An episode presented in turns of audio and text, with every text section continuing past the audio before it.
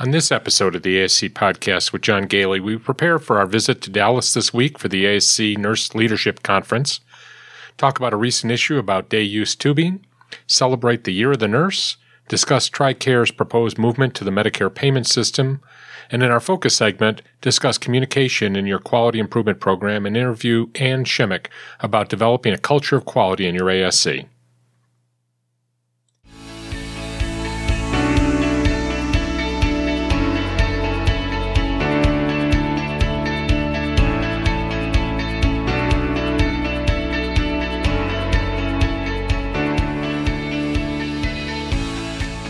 Welcome to the ASC podcast with John Goehle, a podcast for anyone interested in the freestanding ambulatory surgery industry. This episode is sponsored by Ambulatory Healthcare Strategies. The ASC regulatory environment is increasingly challenging, but organizations that outsource their regulatory oversight to ambulatory healthcare strategies have an edge. AHS works with ASCs to oversee their quality improvement, risk management, emergency, and infection control programs run their meetings, develop education programs, and always be prepared for surveys.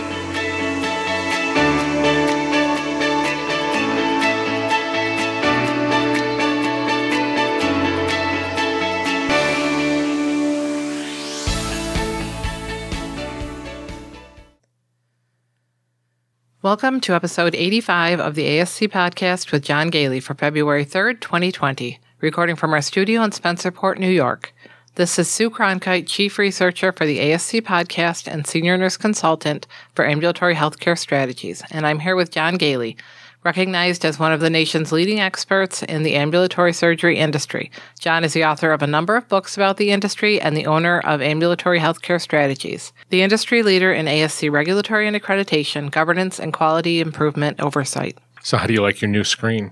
It's so cute. He put a picture of a little golden retriever puppy, the little light colored ones, like what we're waiting for. No, we're waiting for the adorable. news. Uh, we, the uh, our our puppy should be born anytime now. We're still waiting for the news on it. So I thought I'd surprise her with uh, pictures on her brand new computer screens Mm-hmm. here. So thanks to uh, the generous support of all of our listeners and our sponsors, we have been upgrading the equipment in our studio here, and now we have uh, all new iMac machines for recording and for uh, monitoring all the activities going on in the, the studio. So, Mm-hmm. but the background are, are all puppies. So we have a busy week this week. We're on the road to the ASC Nurse Leadership Conference on Thursday, February 6th. Yep, we're going to Dallas. We're going to Dallas. Sue and I are flying down on Wednesday evening, and we'll be there for the whole conference. Ambulatory Healthcare Strategies is a sponsor. We'll have a booth there, and we hope to record some interviews, and uh, maybe we'll have a special episode depending upon our timing. And then next week, we have a very exciting episode coming up. SIS joins us as a sponsor next week. And to kick it off, we're going to have an interview with Craig Veach, which is going to be a look back in the last 50 years in the ASC industry. So, uh, for those who don't know, Craig Veach is retired from uh, Surgical Information Systems, but he does still do some work for them. Uh, he started in the industry about the same time as I did, actually. So I was looking at it. He actually started three years after I started, and he's retired, and I'm not. Um, but this should be a real fun look back to see how the uh, industry has changed over the past 50 years, and even in the 30 years that both Craig and I have been in it. So uh, stay tuned for that episode next week. Yeah, I'm looking forward to that one. So, just to put this in perspective, this week, uh, one of our clients had an issue with regard to day use tubing. Um, and the vendor had brought this product in and uh, asked the employees to start using it. The problem was, uh, while there's really no problem when using day use tubing, uh, as long as it has a backflow preventer uh, in it, the nurse manager and the medical director did not know about this. It hadn't been brought in front of the quality improvement committee, and basically the vendor just brought it in and they started using it. Um, as soon as the nurse manager and the medical director found out what was going on, they immediately stopped it. And then after some conversations with the nursing team, it was decided that that wasn't something that they wanted to be doing. Again, I don't really want to talk about the day use tubing and its efficacy. Really, the issue here is the importance of making sure you have good communication in your organization and that you just don't let a vendor come in and kind of you know, do their own thing. Uh, mm-hmm. Anything that, that is brought into the facility, any new equipment, any new supplies, they really have to be, uh, well, at the very least, brought in front of the, the nursing director and especially in this case, the infection control coordinator, which in this particular facility is the same person. And they would have had to retrain the staff as well. If they That's had decided right. to use this, you, you, just can't go ahead and replace it. They would have had to plan out did they need new competencies? Right. Um, did they have to change their policy? Yeah. There's so much involved in it. So and remember, the rules are also that your vendors do not teach your staff. Your vendors kind of teach a person who then will teach the staff. You never want a vendor to be uh, providing the sole education on new equipment, new supplies, et cetera, in your organization. That's that has to be kind of a train the trainer type situation where that you know they can do it at the same time. They can be training you know the staff at the same time as the person who'll be doing all the ongoing training.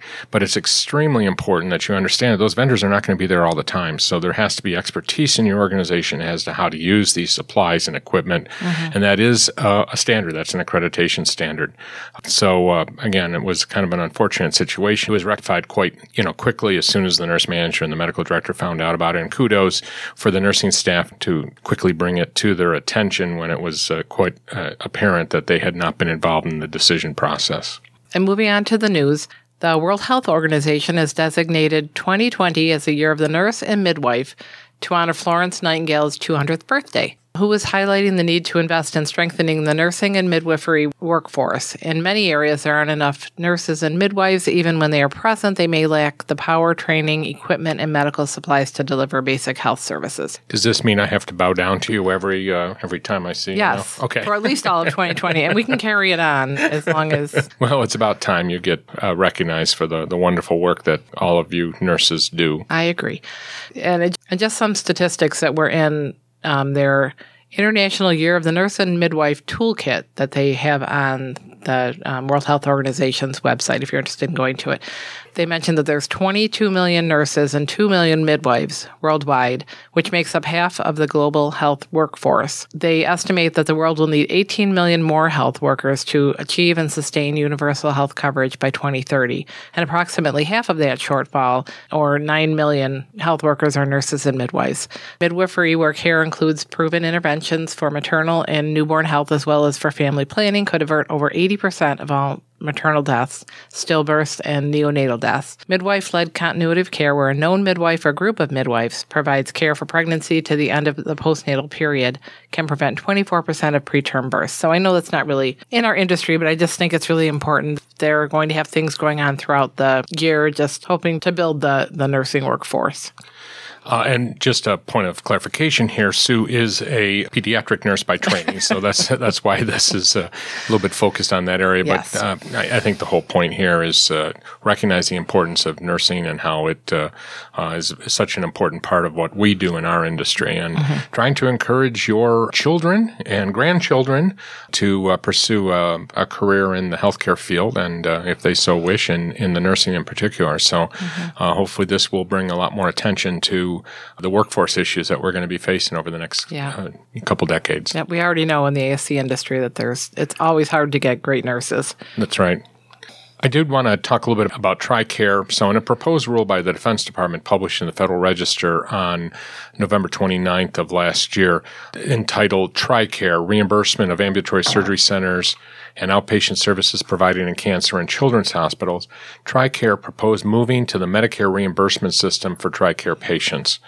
So, uh, in the Federal Register release, they stated the following The Department of Defense Health Agency is proposing to amend its reimbursement of ambulatory surgery centers, ASCs, and outpatient services provided in cancer and children's hospitals, better known as CCHs. The proposed revisions are in accordance with the TRICARE statute that requires TRICARE's payment methods for institutional care to be determined to the extent practical in accordance with the same reimbursement rules as apply to payments to providers of services of the same type under Medicare. In accordance with this requirement, TRICARE proposes to adopt the Medicare payment methodology for ASCs and to adopt Medicare's payment methodology for outpatient services provided in CCHs. So the important takeaway here is that right now TRICARE is uh, reimbursed quite well in many settings, and uh, they are proposing moving to the Medicare reimbursement mechanism. And the ASC Association responded to the proposal in late January, stating the following. Although Medicare is an established payment system, it is also the lowest common denominator regarding payment for outpatient surgical procedures.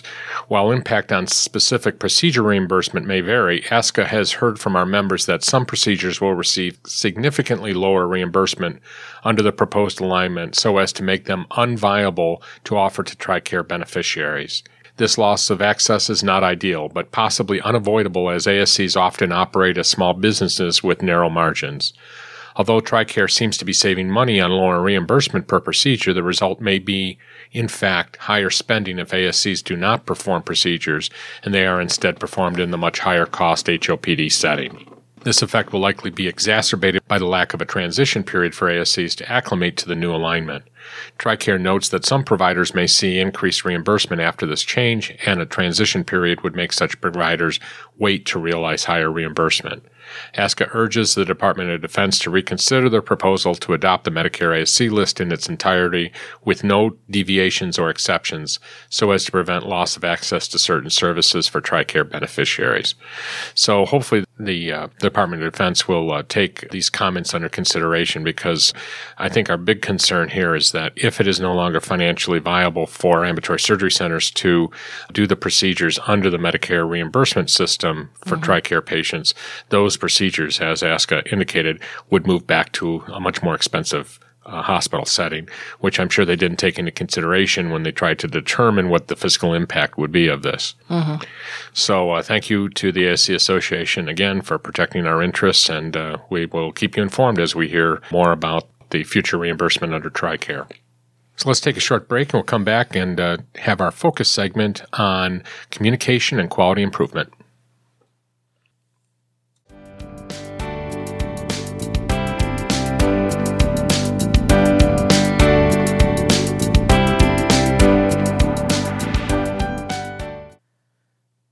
Let's start by putting everything in perspective.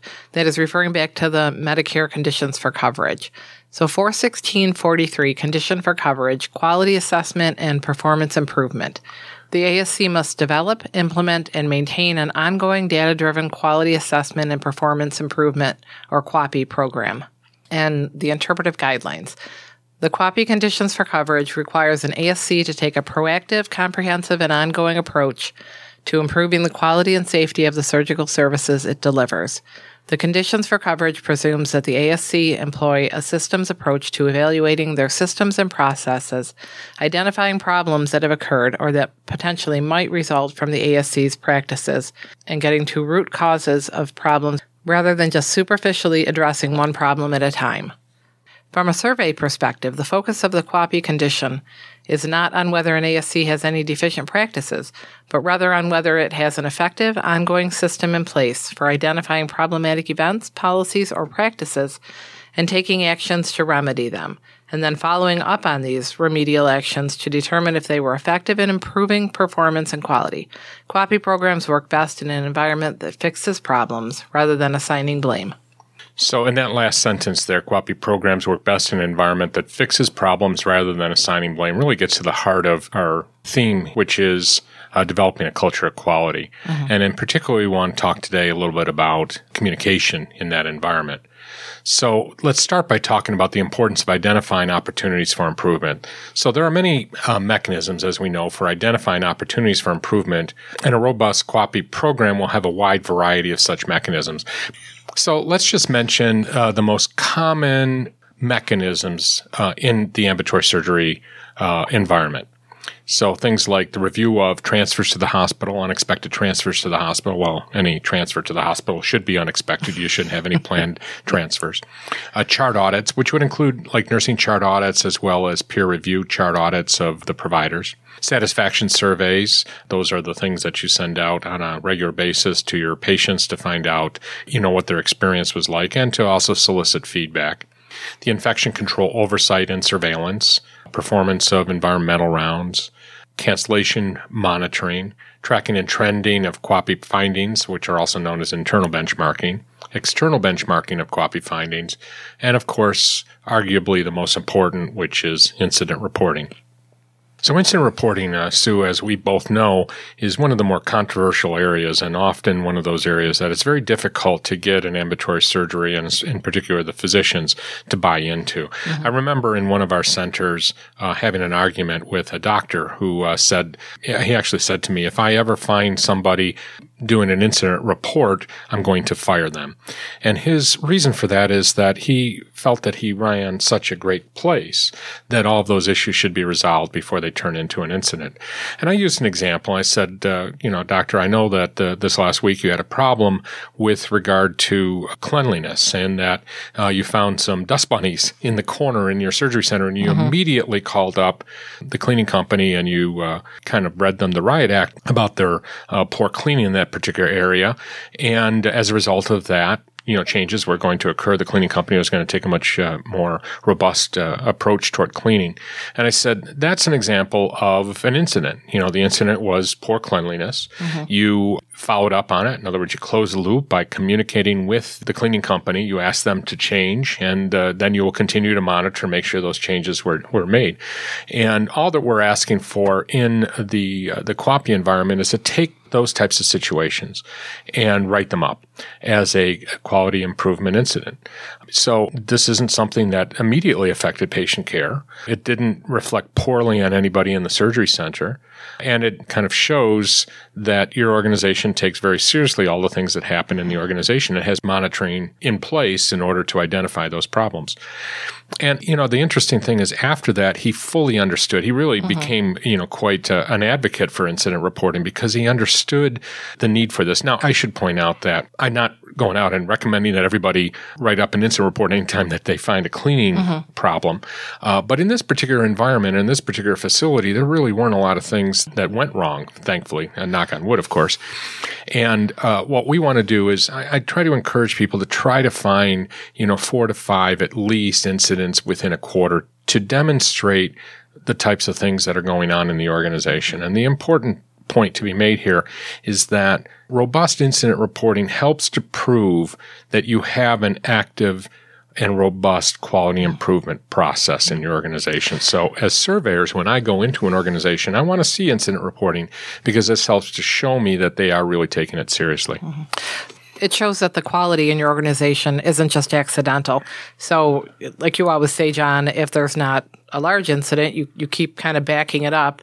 And at some point, you're preventing those larger incidents by catching the smaller things. And so that's what you write up. You just Absolutely. show how you're how you're getting in the way of, of letting things get worse. Another way to look at it too is that if the only incidents you ever have are the really serious ones, mm-hmm. that makes it sound like you're hiding all the others or that you're not taking this process seriously. Mm-hmm. So when you have ongoing incidents and then something does happen, like an adverse event, uh, it really kind of points out, uh, first of all, that you're taking it seriously, and second, that uh, the only events that happen there are not the serious ones. Mm-hmm. Um, and again, the surveyor can see evidence of an ongoing, remember that word, mm-hmm. those, that phrase, uh, ongoing program in the, um, the ASC environment. So, good incident reporting requires really good communication in your organization and understanding the role of incident reporting in your quality improvement process. So, what you really need to do here is to encourage reporting. One of the things that I always did with uh, new centers starting up is I would tell them that I wanted to see three incident reports generated for that first day of operation, which was usually not a big problem because all kinds of things go wrong, obviously, mm-hmm. on, the, on, that first day. Uh, and then just to get them into the habit of doing incident reporting mm-hmm. and recognizing that it's not just for adverse events. So a good incident reporting system will encourage people to report things that fall outside normal parameters. So the obvious ones are, of course, transfers to the hospital, surgical complications, anesthesia complications, other clinical incidents.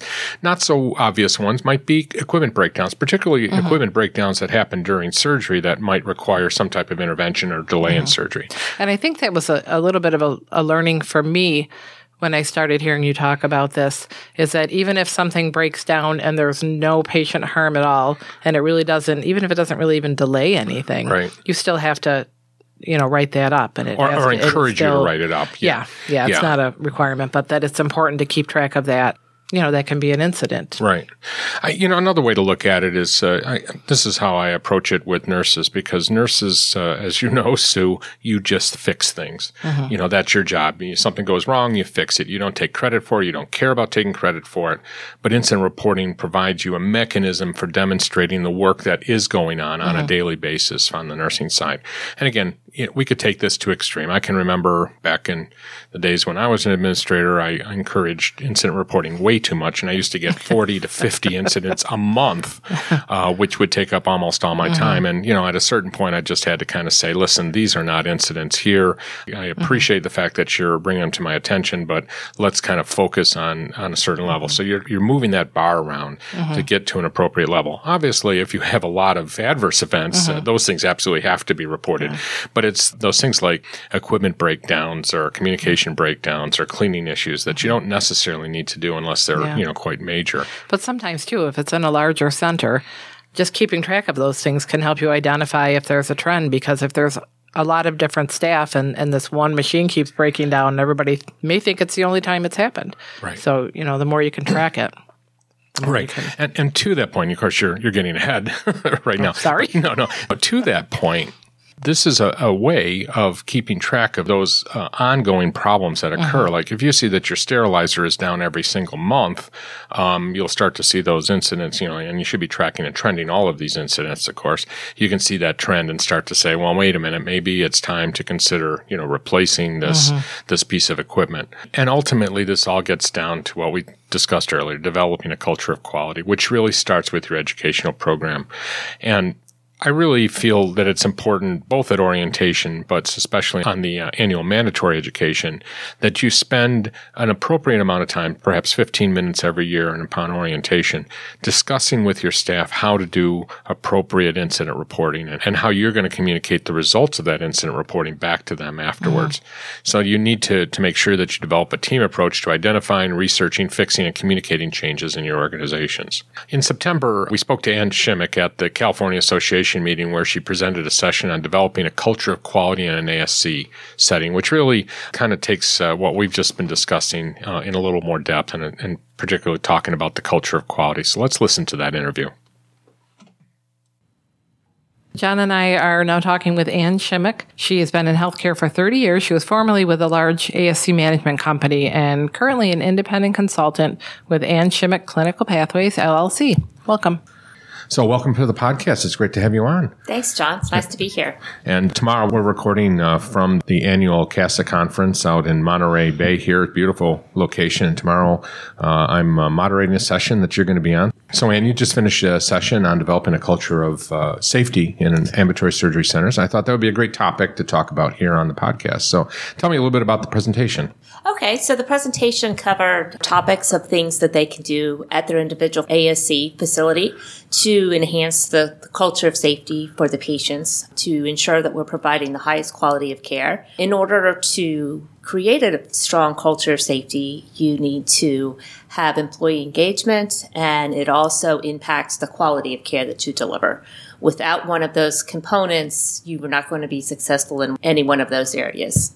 So, eh, you know, you came from a, a large management company and large management companies have, you know, lots of resources. How can a small center uh, like our average uh, listener here, you know, how can they develop that culture? So that was one of the things that I wanted to really provide during the presentation with things that they could take back and use at their facility, things that are easily to implement ideas, suggestions, one of the first things that comes to mind is doing a daily huddle. Yeah. Um, when I first talked about this at an individual ASC level, they're like, "Oh, that will never work. We're way too busy. Yeah. We don't have time. Doctors won't allow us to do it. all, all of those things that are all excuses. Right. Because really, when you're talking about delivering high quality health care, it's all about communication. Mm-hmm.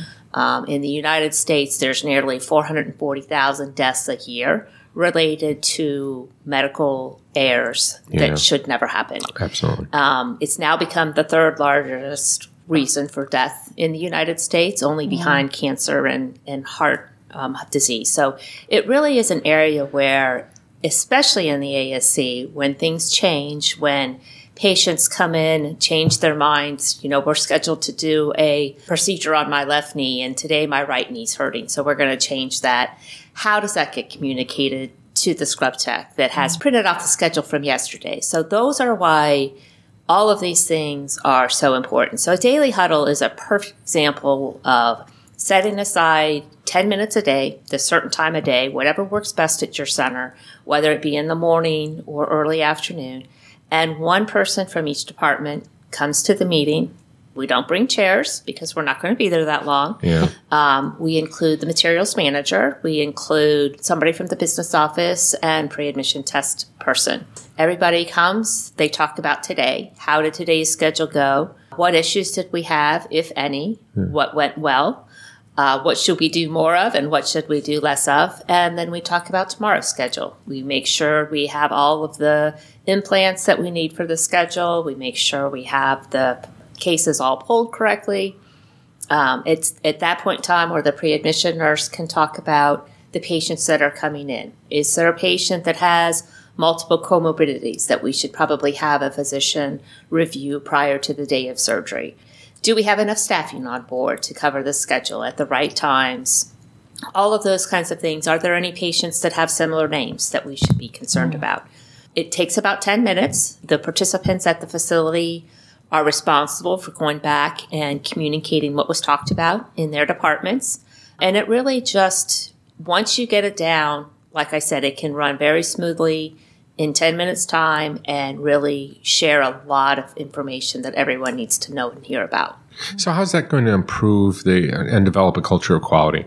So it develops a culture of quality because things don't slip through the cracks. We're able to identify potential problems. We're able to discuss when an incident occurred, where was the breakdown. It's important when things break down that we focus on the processes hmm. rather than blaming people. Correct. Because mm-hmm. obviously one of the key things in a, creating a culture of safety is making sure that everyone has a voice and everyone feels like they can speak up and express a concern on anything that could be out of the norm. Oftentimes it's not so, but they have that chance to be able to speak up. I think one of the things that really is key when you're creating a culture is getting physician engagement. Yeah. Mm-hmm. You need to have a strong medical director that is concerned about quality, always comes first.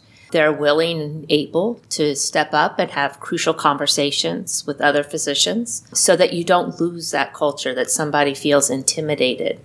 Um, we talk about airline industries a lot and how they have checklists and the checklists work. But what we don't talk about is the level of education. Both of those pilots went through the same level of training and the same number of years of experience. In the OR, it's much different. You might have a scrub tech that has graduated from high school, is a single mom with two or three kids she's responsible for. And is she going to feel comfortable to speak up when a doctor says, mm-hmm. I'm the captain of the ship Yeah. and what I say is always right? Don't ever question me. And although we've made a tremendous progress in, Yeah, in come a long having a teamwork approach, mm-hmm. we still have that amount of uncertainty in people that they're going to be protected. Crucial to having a strong culture of safety is having a firm stop the line policy in mm-hmm. place that everyone knows about. So when you raise up this question, I am concerned that this is the wrong dose of medications and we don't get a response. Now I'm uncomfortable that this is the mm-hmm. wrong dose of medication. And then it's a stop the line where the employee goes and calls their manager. Manager drops everything, goes back and assesses the situation.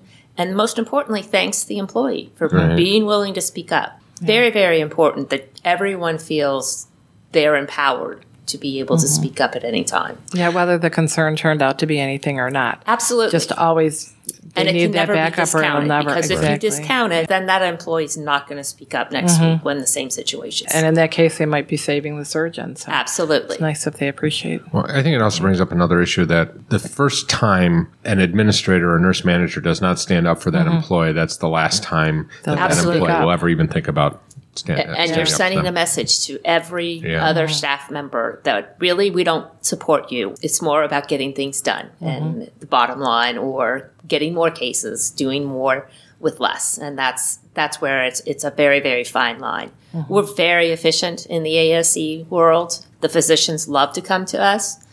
Our patients love to come to us, but it's also where you can't cut corners because when you start cutting corners, you lower the ex- bar of expectations, and Yeah. that's when when bad things happen.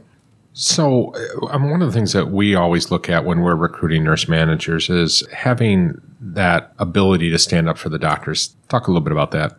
Yeah, so standing up to the doctors, it can be a challenge, Yeah. definitely. Things that I have found to be very helpful is to have an administrator, have a clinical director that are able to sit down and be reasonable with the physician, um, take them data points. Physicians love data, and when you can show them how this something is affecting the culture, then that's how they're going to listen. So I think the best thing to do is to have this conversation not at the beginning of a 15 case day where we're going to have bitter and be angry all day, but sit down with them, whether you go to their office, take them some cookies, whether you invite them for a cup of coffee or lunch, and really just explain to them how their behavior is impacting the staff that the staff are intimidated or the staff feel rushed and that they're concerned. Oftentimes, when you have those conversations, they don't realize it when they're in the mode. I always mm. say that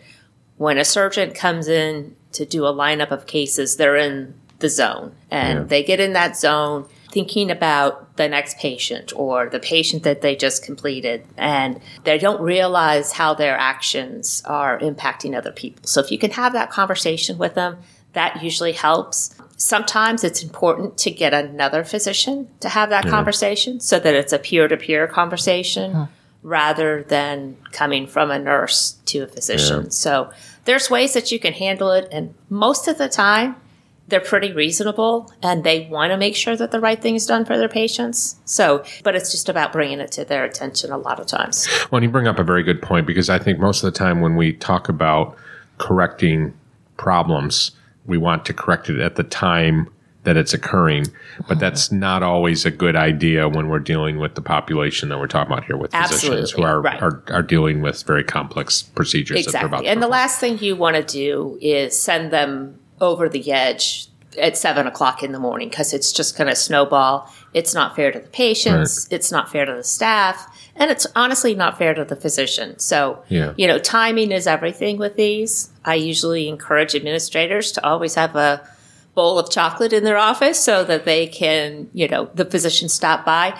I think it's also important to talk to the physicians on a routine basis about how are we doing? What is is there anything that we could do to provide a better service to you? Because Yeah. oftentimes they get frustrated. I, I call them pet peeves, but they come in and their patient's not ready. Sometimes it's in our control, sometimes it's not. But you know they can't find the right scrubs. They can't. You know those uh, all of those things can become a frustration. I've asked four times to have this suture available for this case, and it wasn't ready today. So if you can identify some of those things and mm-hmm. you know work with them, they're really pretty reasonable and will will definitely work with you. yeah, and I think the point you're making is they're often not the big items.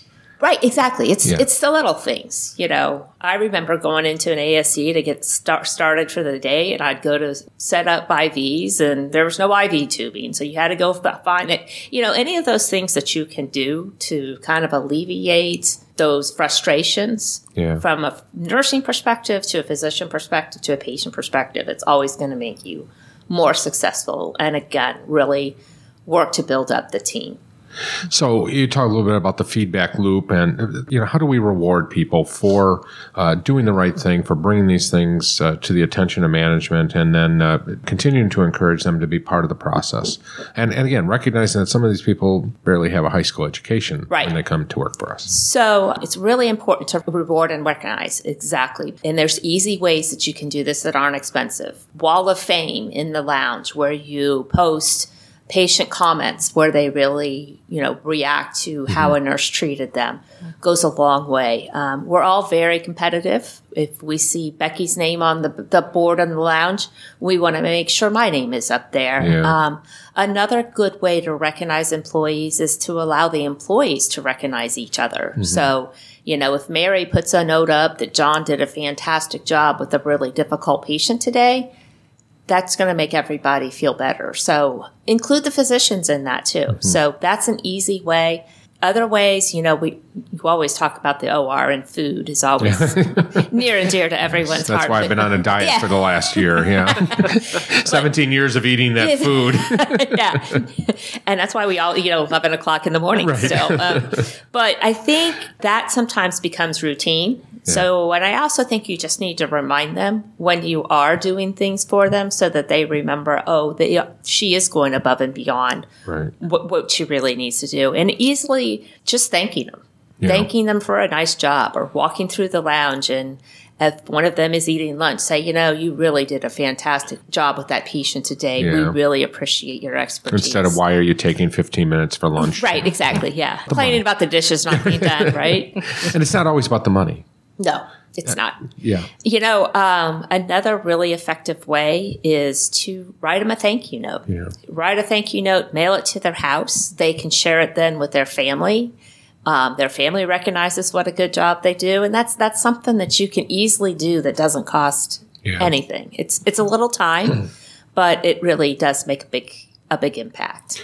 I, you know, I've always found it interesting over the years that you know we've always done that where we uh, encourage uh, we when we take the uh, post-op surveys and we, Yeah. we publish the names or, or put the names up on the board so everybody can see. But you have to be careful with that because the people that they remember are almost always going to be the PACU nurses. Exactly. You know, and if you don't somehow find a way to bring the, the nurses that the poor patient doesn't remember the because they, OR, they forgot right. the uh, they forgot their names. You know, one way we've gotten around that that's been really impactful is we put a thank you note card on the front of the chart, Mm-hmm. and everybody who interacts with that patient signs it. It's thanking them for entrusting us to take care of their health and to take care of their surgery. It also brings that to light. Oh, that OR nurse was Yeah. really friendly. Yeah, her name was Carol. That's a great idea. They can, you know, then recognize more than than just the PACU nurse who brought them that nice hot cup of coffee. right, right.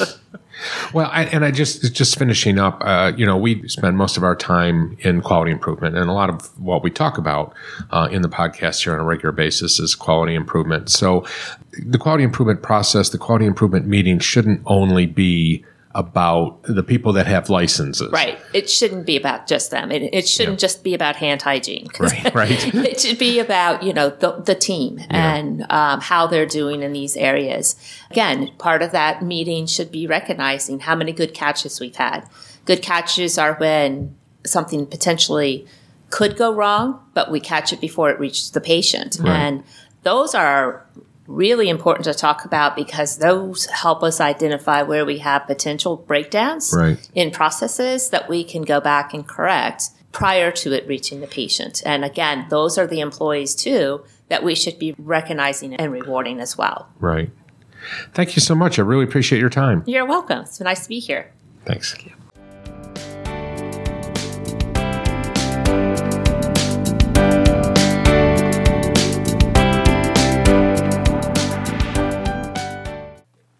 So, Sue, as we were preparing for this section, uh, we just got news that our puppy has been born. Yes.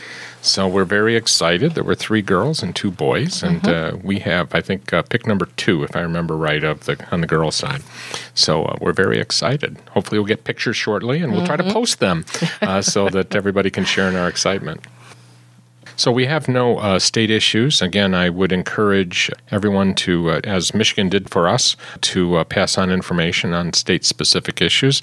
Sue, also, uh, we announced on LinkedIn that I have been working with Diana Powell to develop a state-specific uh, series of books for ambulatory surgery centers. So it's gotten quite a bit of feedback. Our first book, which is for the state of Massachusetts, is already out. Pennsylvania has been out for a while. We had uh, an individual who uh, suggested that we publish one for Arizona in celebration of the fact that this is the 50th anniversary and the first surgery center was uh, developed Oh, in okay. in Arizona and uh, also uh, Georgia. So uh, we will be uh, working on those. Uh, certainly, uh, it's going to take us a while to get them all done, but we're uh, continuing to work on it. So, but if you do have any state-specific issues, please bring them to our attention by uh, emailing us at info at ascpodcast.com. You're never alone in the ASC industry. Many organizations are eager to provide an opportunity to keep up on all aspects of running an ASC, and in this section, we highlight upcoming events. If you would like your event to be included in the podcast, please send the event information to info at ascpodcast.com. As one of the most sought after speakers in the industry, John is available to speak at your state or national meeting, and the ASC podcast with John Goehle can even record an episode from your meeting. The first ASC Nurse Leadership Conference presented by Progressive Surgical Solutions will be Thursday, February 6th and Friday, February 7th at the McKesson headquarters in Dallas, Texas. As we talked about earlier, Ambulatory Healthcare Strategies is a proud sponsor of the event, and we hope to record a special episode from there. The Georgia Society of Ambulatory Surgery Centers and South Carolina Ambulatory Surgery Center Association's joint semi annual conference and trade show is February 20th and 21st at the Westin Atlanta Perimeter North in Atlanta, Georgia. The HHC Achieving Accreditation is an interactive, in depth two day seminar designed to help organizations prepare for the HHC survey. And the next one is March 13th and 14th in Miami, Florida. If you're considering a change from IMQ to HHC, this is a great opportunity to learn more about HHC. This year's National Advocacy Day is taking place in Washington, D.C. on March 24th and 25th. Participation in ASCA's National Advocacy Day is the best way to build relationships with your members of Congress, advocate for your ASC and the ASC community, and network with other ASC leaders. The AORN Global Surgical Conference is in Anaheim, California, March 28th through April 1st. We'll be attending the conference and recording a special episode there with uh, interviews of speakers. The Florida Society of ASC's Quality and Risk Management Conference is April 16th and 17th in Buena Vista, Florida. The Iowa Association of ASC's 12th Annual Education Conference is April 17th and 18th in Johnston, Iowa. ASCA 2020 is in Orlando, Florida, May 13th through the 16th. It is the ASC industry's most highly regarded and well attended event. Attendees include physicians, administrators, nurses, managers, and owners of ASCs from across the country and throughout the world. At ASCA's annual conference, you will find more than 50 educational sessions designed for ASC professionals at every level, nationally recognized ASC management experts, networking opportunities with more than a thousand of your colleagues, hundreds of exhibitors who can help you find the solutions your ASC is looking for, the latest regulatory and accreditation updates. Make sure you sign up to attend, and of course, a lot of the company will be there. Right. Looks like somebody's going to be taking care of the puppy. I always end up reading this one, and I don't want to say we will be there because I won't be, but Becker's 18th Annual Future of Spine, the Spine Orthopedic and Pain Management Driven ASC Conference is June 18th to the 20th, 2020 in the Swissotel Chicago and, of course, Chicago, Illinois. The Florida Society of ASC's annual conference and trade show is July 15th through the 17th at Walt Disney World in Orlando, Florida.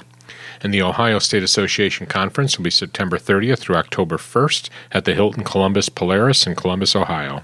Well, that's it for this episode of the ASC podcast with John Goehle.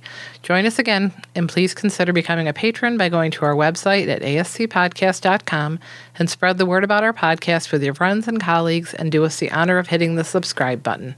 The sound editor for this episode is Susan Cronkite. Executive producer is John Goehle. Research assistance is provided by Susan Cronkite, Jenna Alvarez, Judy D'Ambrosio, Alex Borneman, and Lori Rodericks. Music is provided by Media Sushi and Mike Noah. The ASC podcast with John Goehle is hosted on Podbean and is available on all major podcast channels.